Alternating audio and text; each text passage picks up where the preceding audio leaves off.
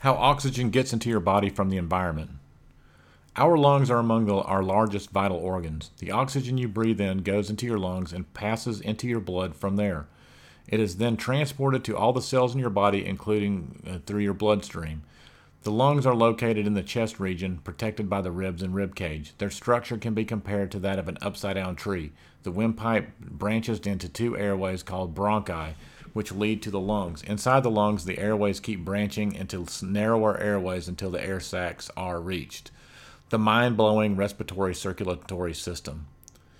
Imagine a place in the body where blood vessels are on top of the skin. Imagine those blood vessels being so small that gases from the environment, 21% of which is oxygen, can move through the blood vessel walls and attach themselves to red blood cells.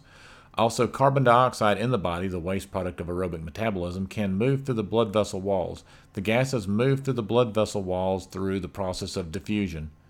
Diffusion is the movement of a solute, in this case oxygen and carbon dioxide in gaseous form, from an area of greater solute concentration, air from the environment, to lesser solute concentration, oxygen depleted red blood cells in the, blood, in the bloodstream passing through the pulmonary circulatory system.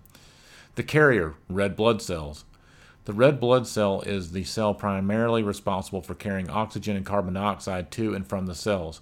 This gas carrying capability is conveyed in its structure containing hemoglobin. Hemoglobin is a chain of protein molecules that contain iron. When iron and oxygen combine, oxida- oxidation occurs. Oxidation of iron is nothing revolutionary as it is seen in every day in the form of rust.